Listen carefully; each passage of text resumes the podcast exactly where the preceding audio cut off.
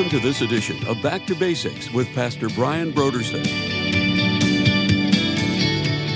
Purity, righteous living accompanies a true work of God, or true spiritual power is going to be accompanied by purity. So in other words, if we expect God to be working among us powerfully, then we have to understand that that's going to happen in an environment of purity.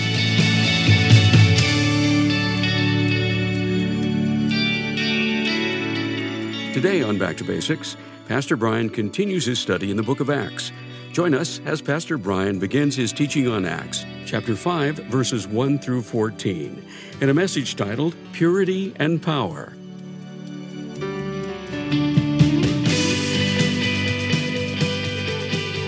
Now, here's Pastor Brian.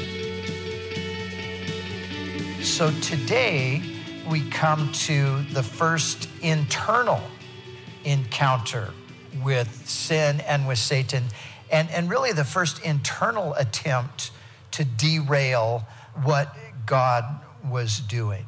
The story is important because it shows us that the enemy doesn't only attack the church from the outside, but he also seeks to bring it down from within. As a matter of fact, that has been his most effective means throughout history of hindering the mission of the church. And so we see that here. Notice here at this point, it's not an attempt to smuggle in false teaching. That is going to happen as we go along in the story. And this has been something that has occurred over and over again in history.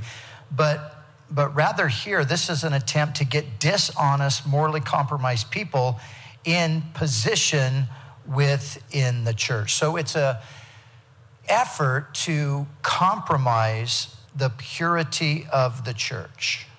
And the lesson in the story is that purity and spiritual power go hand in hand. So in other words, if spiritual power is to be maintained and spiritual power is necessary for the for the progress of the church, then there has to be purity. Now, one of the great tragedies of church history is the church's failure to follow God's instruction in dealing with sin.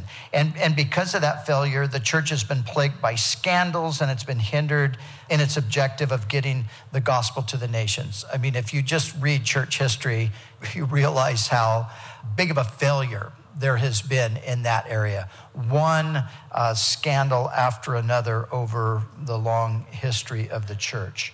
But what it shows us is that church leaders must be proactive in dealing with sin in the church, just like we as individuals have to be proactive in dealing with sin in our own lives.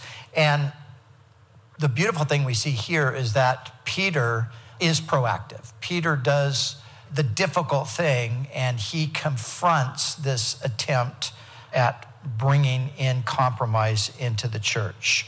So we're going to look at that. There are five things in the text that I want us to see, but the first thing, before we get to those five things, is let's talk uh, for just a minute about the severity of this judgment, because I think everybody who reads this story thinks to themselves, like, wow, that is pretty intense. I mean, you know, they just were kind of lying a little bit and they're struck dead. What, what is that all about? And obviously, thankfully, that doesn't happen today, right? Because, uh, you know, churches would be even smaller uh, than they are today if that were the case. So what is this? Why such a severe judgment? Well, it seems that we have this pattern in the scripture that whenever God does a new thing, that initially what he does is he sets a high standard, then enforces it through a rather severe judgment that will remind future generations of how serious God is about his word. So we have other incidents in scripture that are similar to this one, and each time they happen at a moment when there's a fresh work of God being introduced. So that's what we have here when we come to this story here in Acts. The church is new. Things are just getting underway, And so here we see that God sets the standard. Now, like I said, obviously he hasn't enforced this uh, throughout the history of the church. But what we need to know is that God hasn't changed his mind. So even though he doesn't enforce it in this way, the standard is still the same. So sin in the church is not, you know, God's going to deal with it at, at some time or another. That is something that we need to know. So having got that covered, let's move on. And I, I want us now to look at the five things here in the text about purity and power. So number one, Satan will always try to find a way into the church. Now, you might say, well, why are you talking about Satan? Because what do you mean Satan? This is Ananias and Sapphira. But remember what Peter asked Ananias. He said, Ananias, why have you let Satan fill your heart? So you see, behind the scenes, Peter can see that the devil was at work. Now, honestly, I doubt that Ananias knew that. I don't think Ananias made a covenant with the devil and said, hey, all right, I'll be your agent. Let me get inside the church.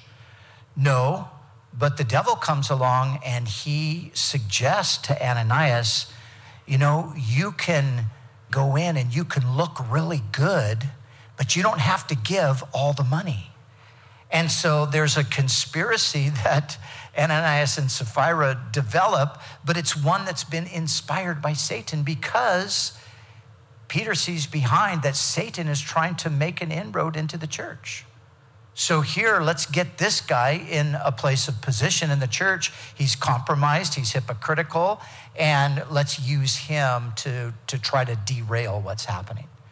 Now, we shouldn't be surprised that this kind of thing happens, because Jesus warned us that this would happen. Paul the Apostle told us this would happen.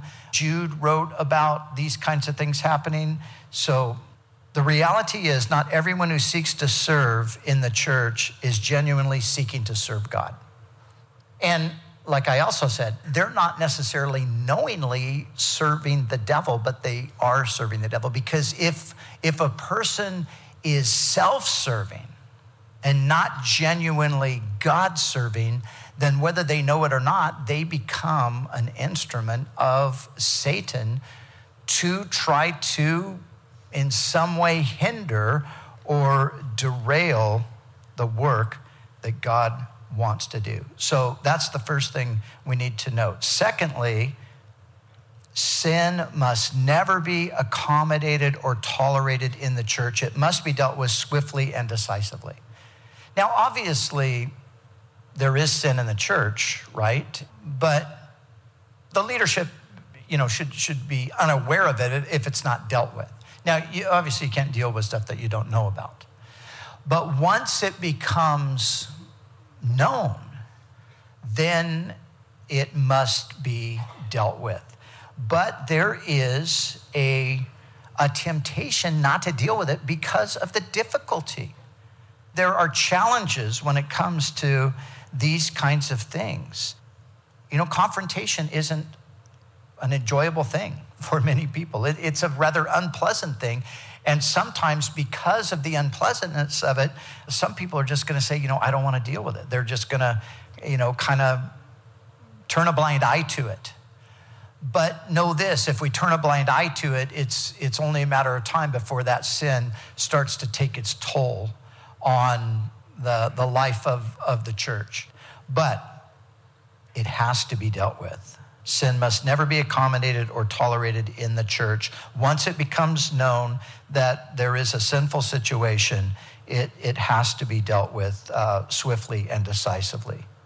And swift and decisive judgment is a good thing because it produces the fear of God in a church, and the fear of God is necessary to prevent more sin from rising up. Now, notice here, as we look at the story, as we just kind of go back over it really quickly here, as, you know, so Peter deals with Ananias. Why have you let Satan fill your heart to lie to the Holy Spirit? And then he addresses the actual issue here of what they did. You know, they saw that that this man, Joseph, or his name became Barnabas, that he sold a piece of land, he gave it. Uh, obviously, this was something that people were really blessed by. And, you know, it, it gave Barnabas, who was a humble man and a sincere man, it gave him recognition among people that, you know, he was a godly man. So Ananias says, well, I want that same recognition, except I don't want to really, you know, give all my money. But Peter says, well, you know, it was in your power to begin with. Nobody asked you to give anything. But he conspired, and so Peter addresses it. And Ananias, hearing these words, he fell down and breathed his last. Now, three hours later, his wife comes in. She doesn't know what's happened. Verse eight, Peter answered her, tell me whether you sold the land for so much. She said, yes, for so much. Peter said, how is it that you have agreed together to test the Spirit of the Lord? Look, the feet of those who have buried your husband are at the door. They will carry you out. And then immediately she fell down at his feet and also breathed her last. The young men came in, found her dead, carrying her out, buried her by her husband. Verse eleven, so great fear came upon all the church and upon all those who heard these things. So you see, when sin is dealt with swiftly and decisively, it produces fear of God in the church. If there's anything that the twenty-first century church could use a serious dose of, that is the fear of God. Now, the fear of God is not this thing where we walk around, you know, just living in a state of condemnation and uncertainty about our salvation. And, oh, we're just so afraid that God is going to just punish us any moment for our failures. That's not the fear of God. That's an, an unhealthy and an incorrect understanding of the fear of God, if that's what you think about it. The fear of God in the biblical sense is a respect and a reverence for God that causes one to shudder at the thought of displeasing or dishonoring him. The fear of God says, you know, I love God so much, I fear offending him. And God's not easily offended. There's a healthy fear of God. You know, it's good for us to be, you know, at times concerned that, you know, maybe we're not right with the Lord.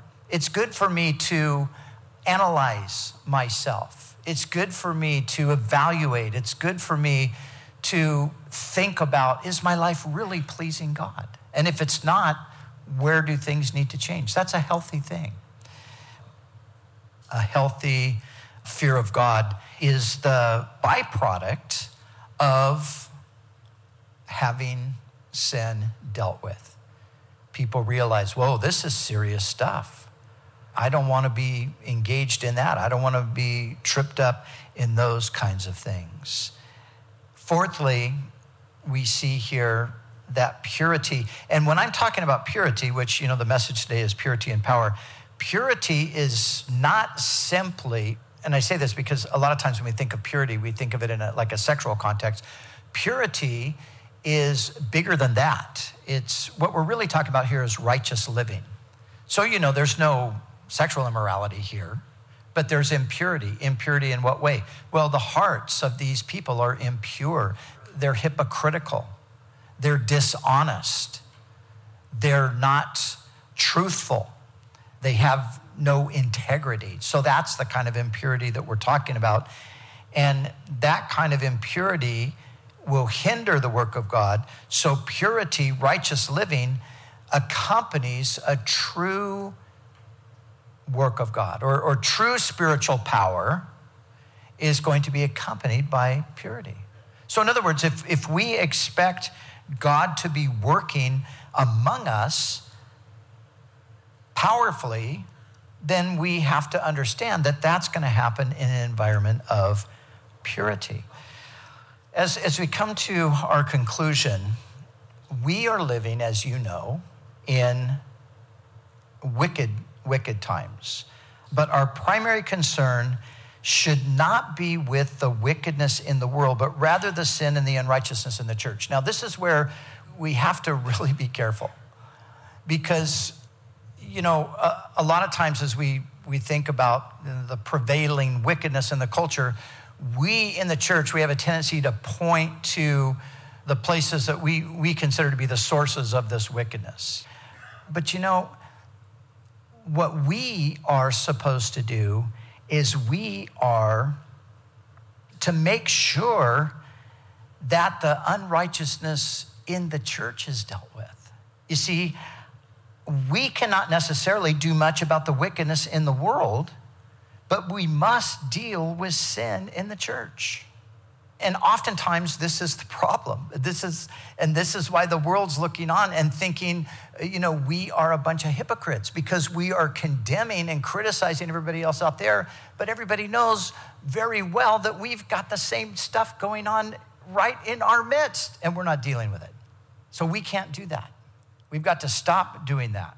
This is exactly what Paul told the believers in Corinth. Listen to what he said, chapter five, verse nine. Of First Corinthians, he said, I wrote to you in my epistle not to keep company with sexually immoral people. Yet I certainly did not mean the sexually immoral people of the world or with the covetous or extortioners or idolaters. Since then you would need to go out of the world. But now I have written to you not to keep company with anyone named a brother who is sexually immoral or covetous or an idolater or a reviler or a drunkard or an extortioner, not even to eat with such a person. For what have I to do with judging those who are outside the church? Do you not judge those who are inside the church? But those who are outside, God judges. Therefore, put away from among yourselves the evil person. You see, that's the priority. Paul says, you know, those people out there, that's God's, he, he's the judge. He's, he's going to deal with that. But when you have people in the church, when you have people in church leadership who are guilty of these kinds of things, whether it be sexual immorality or covetousness or idolatry or, you know, reviler or drunkard or extortioner, he says, no, this is the problem. So we have got to deal with our own issues. We've got to deal with the, the sin in our own midst. We've got to deal with the sin in our own hearts. Now, here's the question.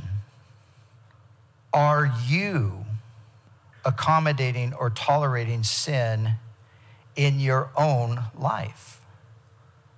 Are you making room for sin? Are you making excuses for sin? Have you become so calloused that you're actually blinded to the sin that you're involved in? You know, this is what happens with sin. Hebrews chapter three refers to the deceitfulness of sin. Sin is deceptive. It fools us. And you know, there are people who are in sin and they're they're no longer even able to recognize that that's the case. You know, I can think of people who, you know, go on as though, you know, praise God, hallelujah, just loving Jesus and literally hating their brother, hating them, wishing them evil, wishing them harm. And, you know, but they can't see it. I mean, they're praising the Lord. They they don't they don't even recognize what's happened. That's what that's what sin does. That can happen to us. And so we have to We really have to do what David said. Search me, O God, know my heart, try me, know my ways. See if there be any wicked way in me. And Lord, lead me in the way everlasting. Forgive me and, and bring me out of this. So if, if we personally are tolerating sin in our lives, and, and listen, this is the place we start. You know, we, we tend to, you're talking about, yeah, you know, sin in the church and sin in people's lives. And isn't our natural tendency to think, oh yeah, yep, right over there. There it is. I know that sinner. I know what that guy's doing. You know, don't do that. T- take that finger and point it right at yourself and just say, okay, wait, what about me? Because that's what we're talking about here. That's where we, we, we must start there. You know, Jesus put it so humorously, really, when he said, you know, how is it that you have a plank in your eye, like a, you know, literally like a four by four. How is it that you have a plank in your eye and, and you're going to try to get the speck out of your brother's eye? He says, no, no, no. First get the plank out of your own eye, then you can help your brother get the speck out of his eye. But we, we, we always want to get the speck out. But you know, when you got a plank in your eye, you can't even get close enough to your brother to get the speck out because you got a plank in your eye. So we're not to do that. But even, you know, that's the that's the personal thing. But remember this too, that your sin doesn't just affect you. You see, Peter understood, and the devil understood. If I can just get these people in there, I can mess up the whole thing. That's what the enemy wants to do. He wants to mess up the whole thing, because your sin doesn't just affect you. It can affect the entire work that God is doing. Remember, we referred to Achan earlier, back in the time of Joshua. And what happened there? Well, here's a guy who, you know, they're, they're going to go into Jericho now. God's taking them into the promised land. They're starting with Jericho. God says, everything in Jericho belongs to me. It's all dedicated to me. Nobody's to take anything for themselves. But this guy, Achan, he sees this Babylonian garment and this wedge of gold, and he steals it. He takes it for himself, and he digs a hole in his, the floor of his tent, and he buries it there. And he thinks, no problem. Nobody knows. And so then they go to continue in their conquest of the land. They go now next to the city of Ai. And the city of Ai is much smaller than uh, Jericho. So their reasoning is, you know, Jericho, we took that, no problem. Ai is not going to be a problem. We don't even need that many troops. Let's just send three thousand. We don't re- really need the, the whole army to go out here. And they went to Ai, and they were defeated. thirty-six men died. And Joshua comes back, and he's on his face before God, and he's like, Lord, I can't believe it. You let us down. We were trusting you. You told us to go and take the land, and now look what's happened. We were defeated, and now all the nations are going to surround us, and they're going to drive us out and destroy us. And, you know, Joshua's going on and on like this, and the Lord says, Joshua, get up. Joshua, there's sin in the camp. And then Achan was eventually exposed and dealt with. But the point is, Achan's sin affected the whole nation and affected the whole mission. The mission couldn't go forward because of that sin. And so, you know, that can be true in the church too. The mission can't go forward because the sin is holding it back. So, so we have got to make sure, personally, we must judge sin swiftly and decisively. And that's true for you and for me individually as Christians. It's true for me and our pastoral staff here as we think of it more in a congregational level, but it, but it's true across the board in the church. If the church is going to have power to fulfill the mission that God has called us to fulfill, then we have to have purity. There has to be purity. Not perfection, but purity, in the sense that we're not going to let known sin go unaddressed in our midst, whether it be known sin in ourselves personally or known sin in a congregation. We have to deal with it. And they dealt with it, and they thwarted the devil's efforts to derail what God was doing. And the work just not only continued on, but it escalated into more power and more conversions, and, and the gospel kept advancing. That's what's at stake, the advancement of the gospel. So God help us to be pure, to live righteously, to truly fear God, so that his power might remain among us.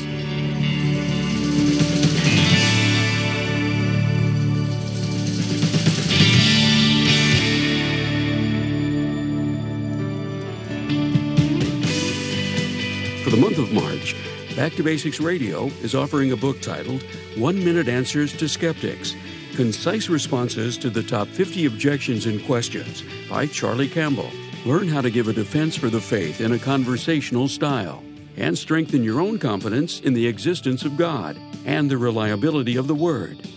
The book, One Minute Answers to Skeptics by Charlie Campbell, is our gift to say thank you for your donation to Back to Basics. So we encourage you to call us right now at one eight hundred, seven three three, six four four three or visit us online at back to basics radio dot com.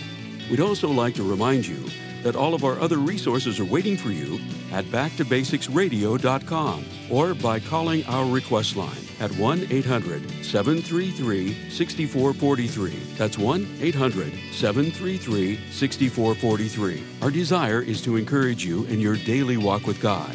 We'll continue tomorrow with more valuable insights from Pastor Brian as we study together in the book of Acts.